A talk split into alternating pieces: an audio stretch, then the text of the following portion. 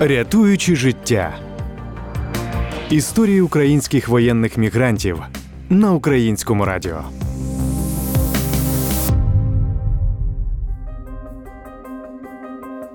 Коли ти працюєш у поліції, то маєш бути готовий до будь-якого розвитку подій. І кінолог Катерина Янович була. Тривожний рюкзак на роботі, а отже, і вдома зібраний, ну і звісно, в дитини. Жодної паніки, бажання заздалегідь виїхати за місто чи за кордон не було. Катерина разом з мамою і донькою продовжувала жити і працювати в столиці, попри напруження, яке наростало. 24 лютого е, в 4.30 ранку. Це в мене був вихідний день. Я планувала зварити їсти, там ну, звичайні такі справи.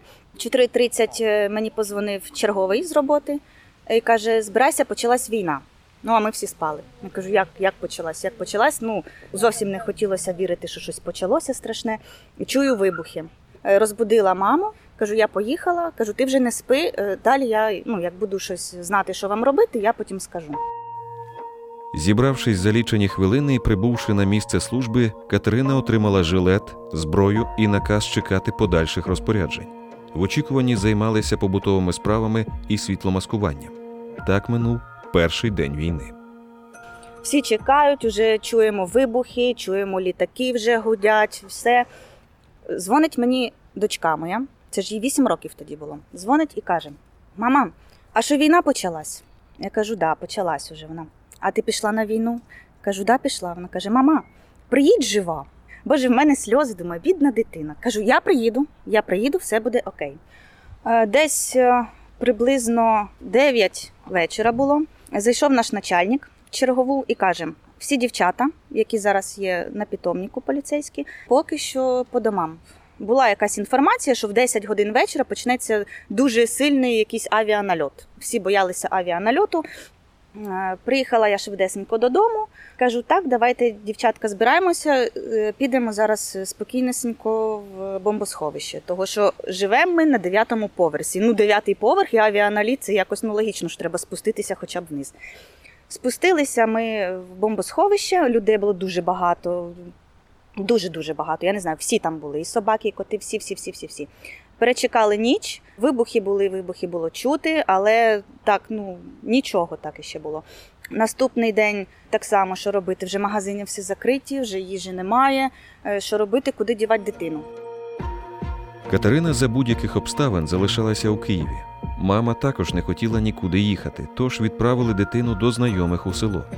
Поки розпоряджень з роботи не було, Катя разом з хлопцями з сусідніх будинків робили коктейлі Молотова і збирали навколо себе когорту людей, які в разі потреби могли б протистояти ворогу.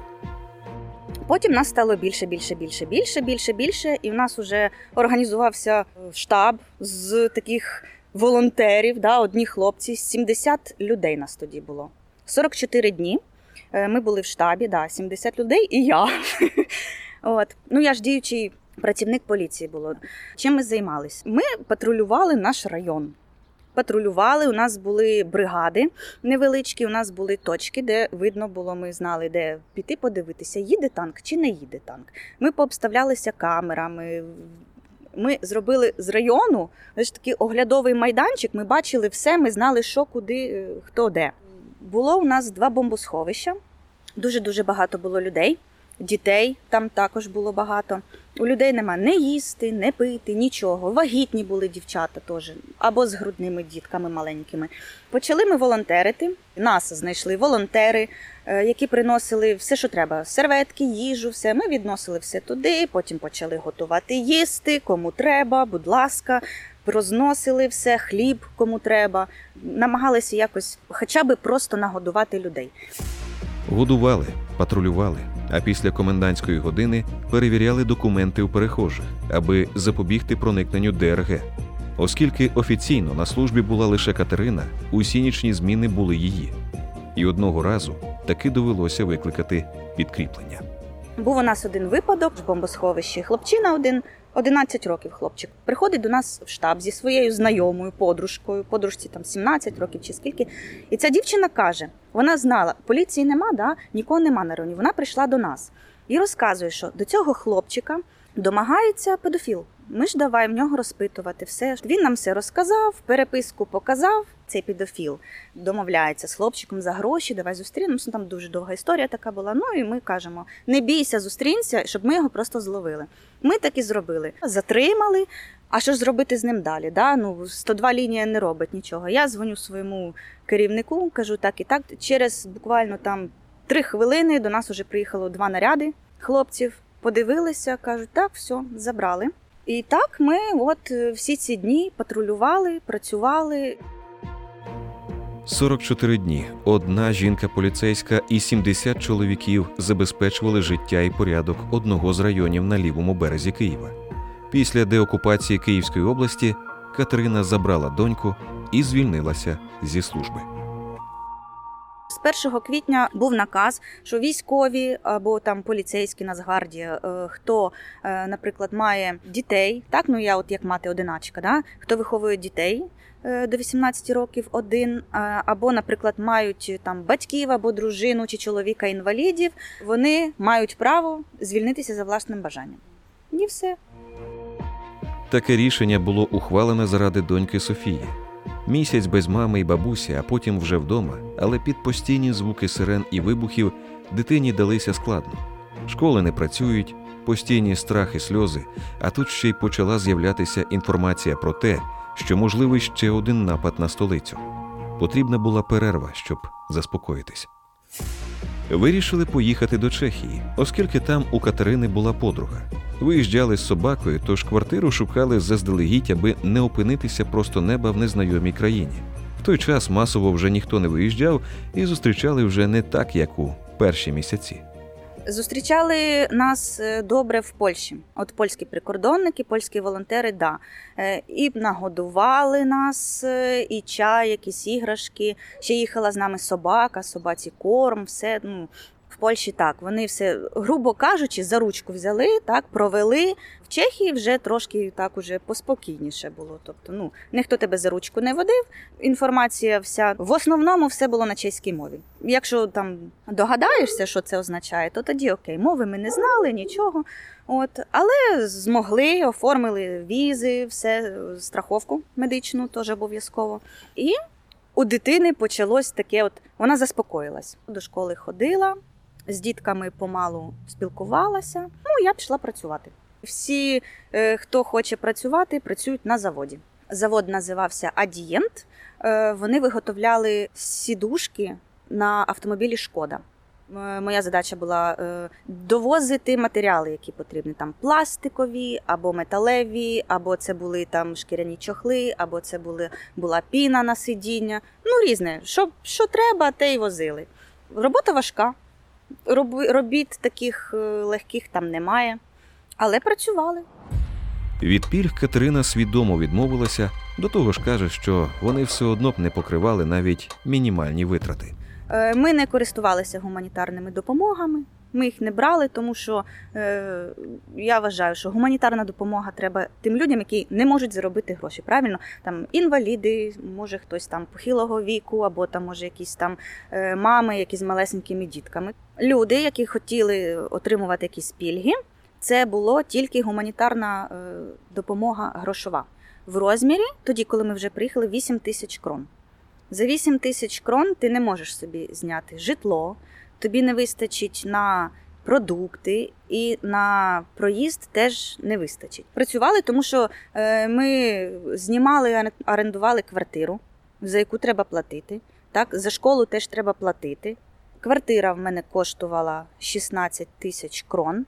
Це вже з комунальними послугами. Це 20, 20 з лишнім тисяч гривень. Е, Школа навчання саме безкоштовно, але ми платили за обіди. Ми здавали е, також там на робочі зошити, на якісь. Ну, все, все оплачували, нічого безкоштовного у нас там не було. Тому я працювала для того, щоб можна було купити щось дитині, якось її нагодувати, плюс іще допомога там рідним, так якась. За рік, проведений в Чехії, Катерина встигла трохи подивитися країну і навіть подумки склала список того, що б хотілося запозичити у чехів і привнести до нас. Цікаво, що більшість бажаного не залежить від держави, а виключно від людей. як то охайні клумби на подвір'ях приватних будинків, чи квіти на підвіконнях, або дотримання швидкості і правил дорожнього руху. Там дуже гарна природа, класно, гарна країна, от сама по собі дуже гарна. Що мені там дуже сподобалось? Вони дуже сильно поважають вік. От пенсіонери у них це люди, яких реально поважають. У пенсіонерів класне забезпечення, да? ну тобто пенсія хороша.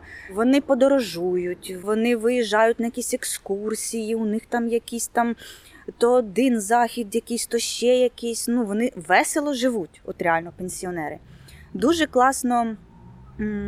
Дуже мені подобалось, що да, от як у мене тварина є, наприклад, собачка. Дуже мені подобалось, що всі на вулиці прибирають за своїми собачками. Ну, це дуже великий плюс, це клас.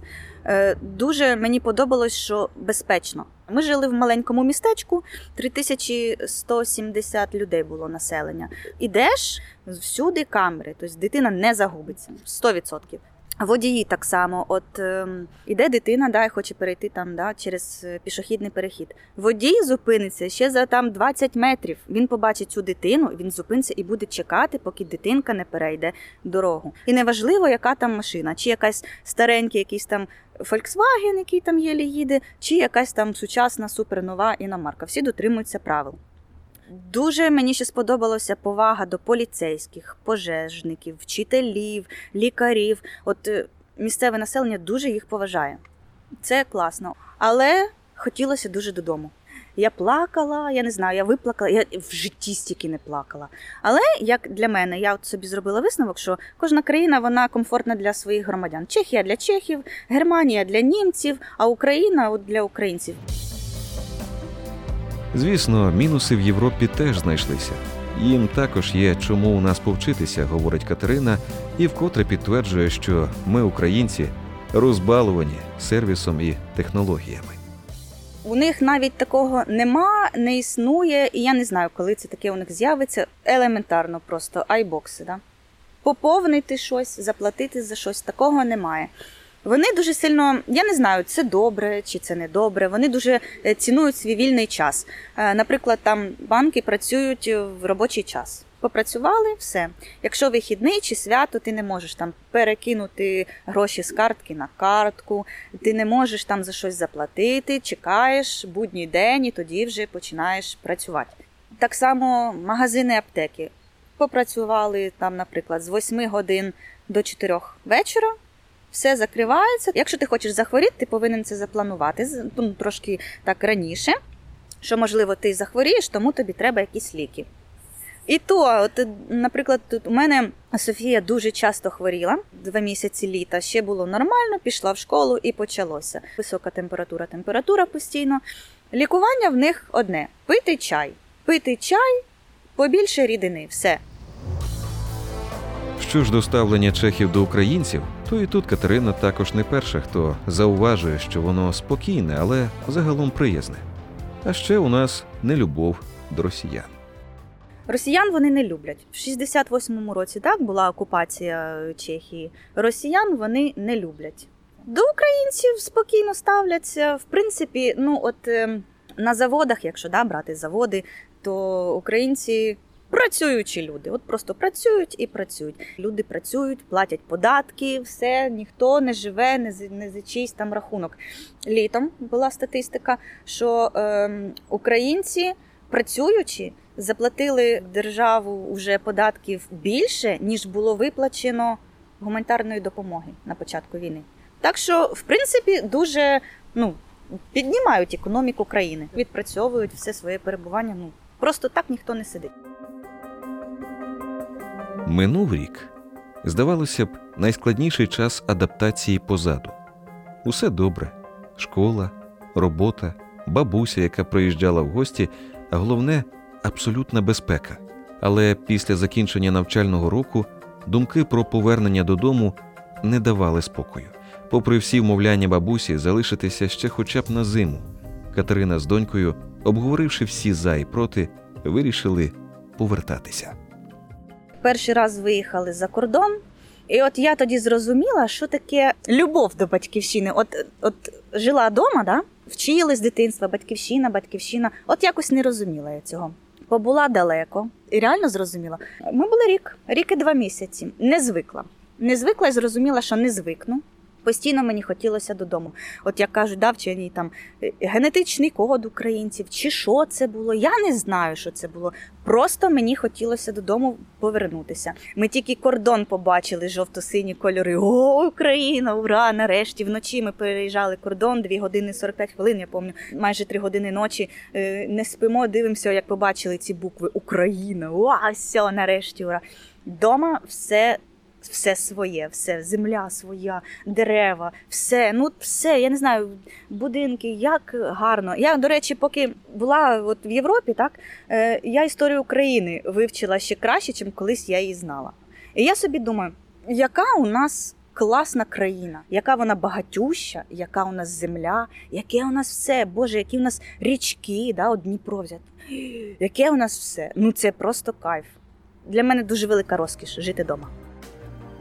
Цінувати своє і працювати заради перемоги. Саме такі плани у Катерини Янович та її родини на майбутнє. Разом з вірною чотирилапою напарницею Кайрою хочуть працювати над розмінуванням України. Рятуючи життя на українському радіо. Програму створено за фінансової підтримки Європейського Союзу. Її зміст є виключно відповідальністю Національної суспільної телерадіокомпанії України і не обов'язково відображає позицію Європейського Союзу.